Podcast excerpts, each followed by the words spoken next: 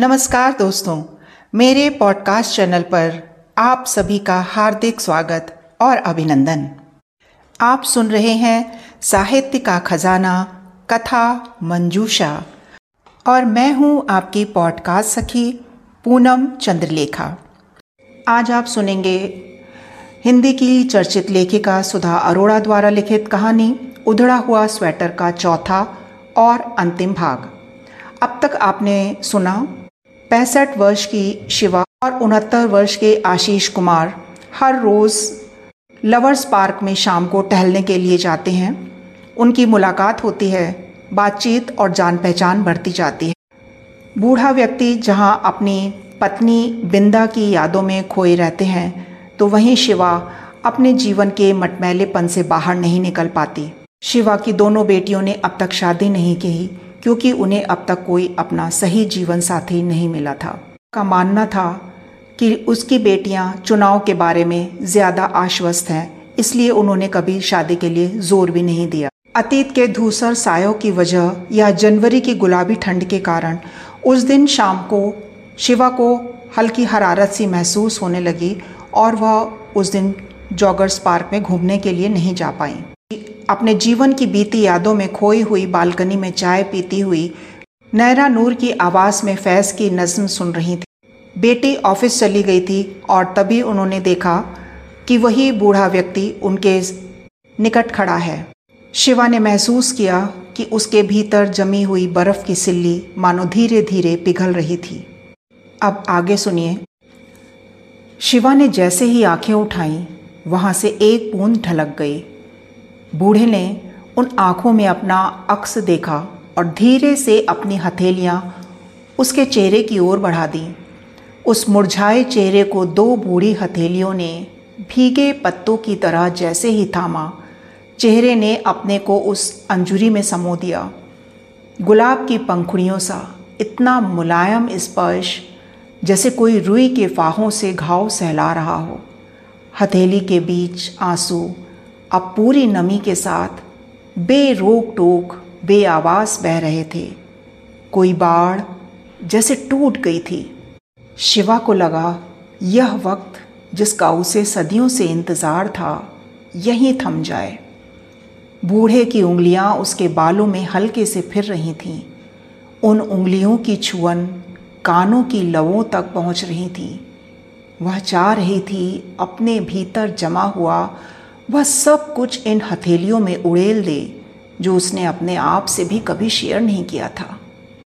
शिवा भूल गई थी कि एक फ्लैट की बालकनी होने के बावजूद यह एक खुली जगह थी। दाएँ बाएँ ओर बने टावरों की बालकनी में खड़े होकर या इसी इमारत के दूसरे बरामदों से उन्हें देखा जा सकता था, जो अपने आंसुओं को अब तक अपने से भी छिपाती आई थी। वह आज इस तरह अपने को उघाड़ क्यों रही है? लेकिन उन हथेलियों की नमी थी कि शिवा अपने को हटा नहीं पा रही थी। कमरे में हवा लहराने लगी थी। आंसुओं से भीगे चेहरे पर ताज़ा ठंडी हवा की छुअन पाकर शिवा ने अपनी मुदी हुई आँखें खोली। उसके जहन में एक पुरानी भूली बिसरी पंक्ति बजी।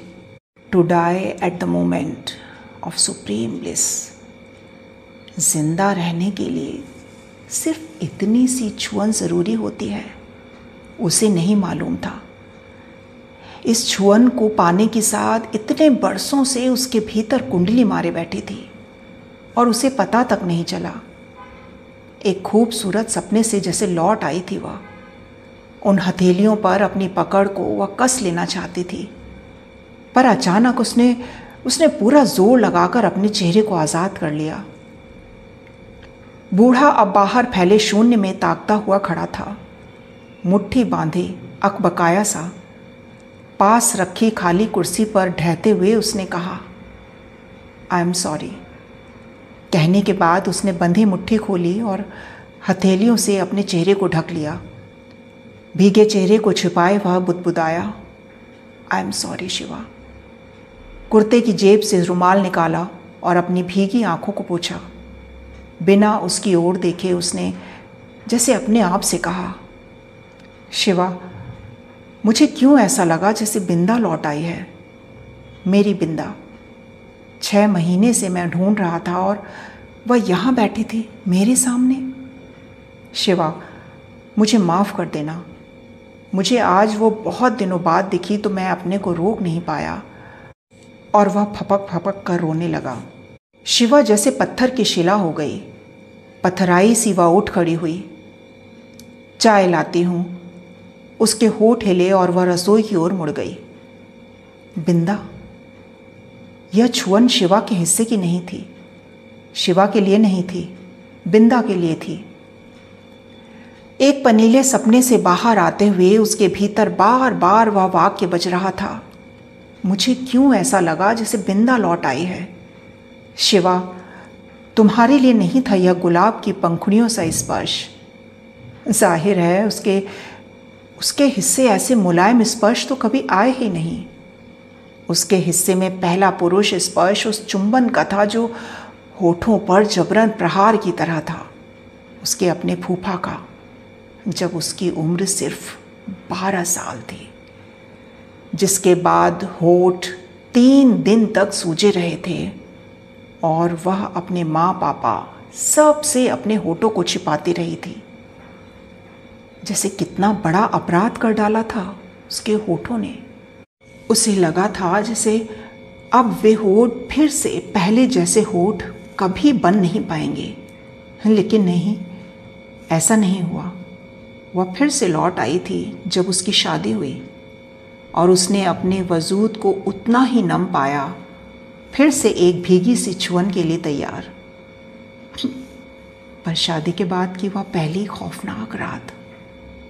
पूरी देह पर जैसे चोट देते ओले पड़ रहे थे।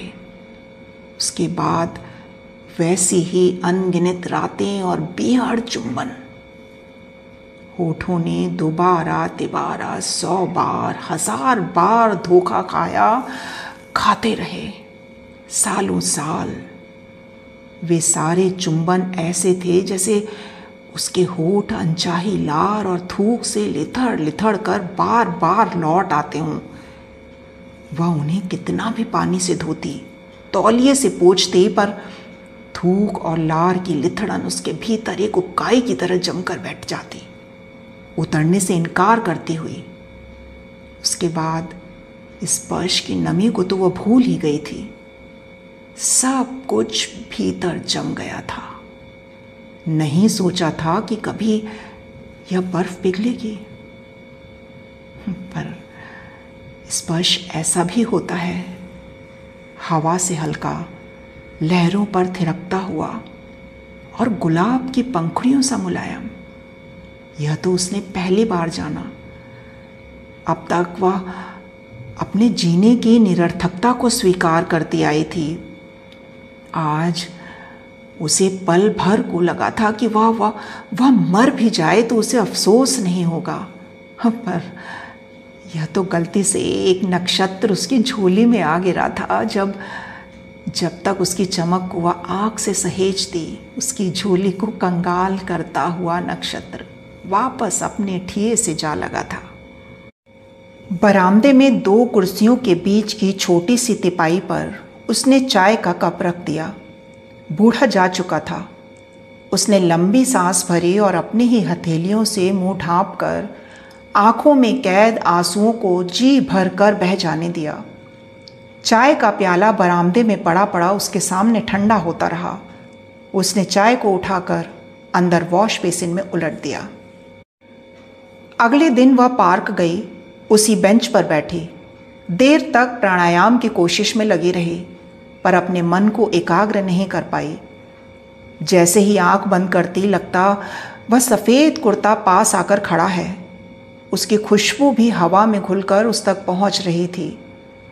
खुशबू को छूने के लिए वह आँख खोलती तो वहाँ कोई नहीं होता। बस पेड़ों की शाखों पे हिलते हुए पत्ते थे। बीच में टहलने के लिए बने रास्ते पर एक के बाद एक अधेड़ अपने ट्रैक सूट में तेज़ तेज़ चल रहे थे, दौड़ रहे थे, पर वह एके कहीं नहीं था। किसी तरह वह अधूरे प्राणायाम, लेकिन सैर के पूरे बदहवास चक्कर लगाकर लौट आई। शिवा अपनी उम्र के पैंसठ साल फरलांग गई थी। उसने कहा था, वह पचास की लगती है। पैंसठ की हो तो भी क्या? शिवा ने सोचा उम्र से कहीं कोई फ़र्क नहीं पड़ता। दो दिन, तीन दिन, चार दिन। आँखें उन नर्म कांपती हथेलियों को ढूंढ रही थी जिसमें उसका चेहरा था उस दिन। शिवा बेचैन हो उठी। रोज दिखता आसमान जैसे ढक गया था। बदली गहरा आई थी। लेकिन उसके पीछे छिपे हुए सूरज की किरणें तेज थीं, जो शिवा के भीतर जमे ग्लेशियर को पिघला रही थीं। पाँचवें दिन शिवा के कदम खुद ब खुद उस सफ़ेद कुर्ते और उधड़े हुए स्वेटर की उंगली की दिशा में उड़ गए। वही इक्कीसवां माला, फ्लैट नंबर वही जो उसका है, फ़ोन नंबर में सिर्फ़ एक का फ़र्क। बस बिल्डिंग का नाम अलग। ढूंढ पाना मुश्किल नहीं था। लिफ्ट का दरवाज़ा खुला और शिवा सकुचाते हुए बाहर निकली। क्या कहेगी वह? क्यों आई है यहाँ? क्या वैसे ही जैसे सफ़ेद कुर्ता चला आया था उसके घर? जब वह पार्क में कुछ दिन नहीं दिखी थी, क्या लौट जाए वह? वह दुविधा में थी। फ्लैट के बाहर ही चंदन की अगरबत्तियों का धुआँ और भीनी सी खुशबू आ रही थी। सामने खूब सारी चप्पलें पड़ी थी। आखिर पोते, पोती, नाती, नातिनों वाला घर है। उसके घर की तरह उजाड़ नहीं कि एक जोड़ा चप्पल न दिखे कभी। फ्लैट का दरवाज़ा खोला था और सामने इतने सारे सिर, अड़ोसी पड़ोसी, नाते, रिश्तेदार। क्या हुआ? उसने सामने पड़े पहले व्यक्ति से पूछा। एके के फादर नहीं रहे। रात को सोए तो बस सुबह उठे ही नहीं। क्या? शिवा की सांस थम गई। ऐसा कैसे हुआ? उसे तो किसी ने यहाँ बुलाया नहीं था। आज ही उसके पैरों ने इस घर का रुख क्यों किया? क्यों?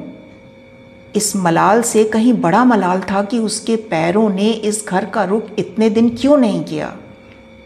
पूरे पाँच दिन? रोज उसकी निगाहें पार्क में ही क्यों ढूंढती रहीं उसे? ये पैर पहले भी तो इस ओर मुड़ सकते थे। क्या उसकी उम्र आड़े आ रही थी? शायद। शायद वह पहले यहाँ आ गई होती तो बिंदा से मिलने की ऐसी अफरा तफरी ना होती इन इन इन एके को। गले के भीतर रुलाई का एक गुबार सा उठा जिसे नीचे धकेलने की कोशिश में उसका सिर वजनी हो रहा था। मन ने चाहा कि यहीं से अपने को लौटा ले, पर पैर अपने आप सामने खड़े लोगों के बीच से राह बनाते आगे की ओर बढ़ चले, जहाँ ज़मीन पर एक रंगीन चटाई पर सफ़ेद चादर से ढका वह चेहरा शांत लेटा था। शांत निस्पंद कसकर भिजे हुए पतले पतले होठ। शिवा एक तक आशीष कुमार के चेहरे को निहारती रही, जहाँ अब आई एम सॉरी का कोई माफ़ीनामा नहीं था। कोई बात नहीं। अब वह किससे कहती?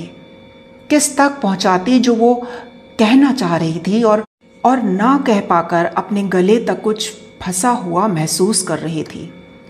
ज़मीन पर बिछी हुई एक रंगीन चटाई पर लेटे उस चेहरे पर एक अपूर्व शांति थी।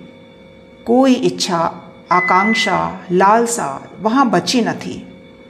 खुली हुई मुट्ठी ऐसे खुली थी जैसे सब कुछ पा लेने के बाद सब कुछ छोड़कर चले जाने की तसल्ली। सहसा शिवा की निगाह उनके कंधों पर गई। वही क्रीम और ब्राउन धारियों वाला उनकी अपनी बिंदा के हाथ का बना हुआ स्वेटर। ऐसे स्वेटर का बिना जाना और ऐसे सहेजते हाथों में उस स्वेटर का पहुँच जाना ज़िंदगी की नायाब हकीकत है। कितनी औरतें अपने पतियों के लिए ऐसे स्वेटर बुनती हैं, पर वे उधड़ने के बाद भी ऐसे सहेजने वाले हाथों में कहाँ पहुँच पाते हैं? सारे स्वेटर हवा में तैरते रहते हैं और कोई हाथ उन्हें लोकने के लिए आगे नहीं बढ़ता। एक दिन वे सारे स्वेटर पूरे आसमान को ढक लेते हैं और उजाले की एक किरण को भी धरती तक पहुँचने नहीं देते। शिवा के गले तक आया रुलाई का गुबार आँखों के रास्ते बह निकला, जैसे कोई बढ़ती आती लहर सूखी रेत को दूर तक भिगो दे और फिर भिगोती चली जाए। आखिर अपनी बिंदा के पास वे इस उधड़े हुए स्वेटर को पहने बिना कैसे जा सकते थे? शिवा ने सोचा और अपने को तसल्ली दी। नहीं, उनकी जगह वहीं थी जहाँ वे इस वक्त चले गए हैं। क्या सचमुच? अपनी बिंदा के पास? शिवा एक साय की तरह मुड़ गई, जैसे अपने को वहीं छोड़ आई हो। पैरों ने अपने फ्लैट की ओर रुक किया, जहाँ बालकनी की कुर्सी पर चाय का अनछुआ कप, जैसे बरसों से अब तक वहीं पड़ा था। तो दोस्तों, ये थी आज की कहानी। ये कहानी आपको कैसी लगी, मुझे ज़रूर बताइएगा। आपको कहानी सुनना अच्छा लगता है और मुझे सुनाना। तो सुनते रहिए, ये आपका अपना पॉडकास्ट है, कहानियों का पिटारा, कथा मंजूषा, और लेकर आती हूँ मैं, यानी आपकी पॉडकास्ट सखी पूनम चंद्रलेखा। तो सुनते रहिए, कथा मंजूषा।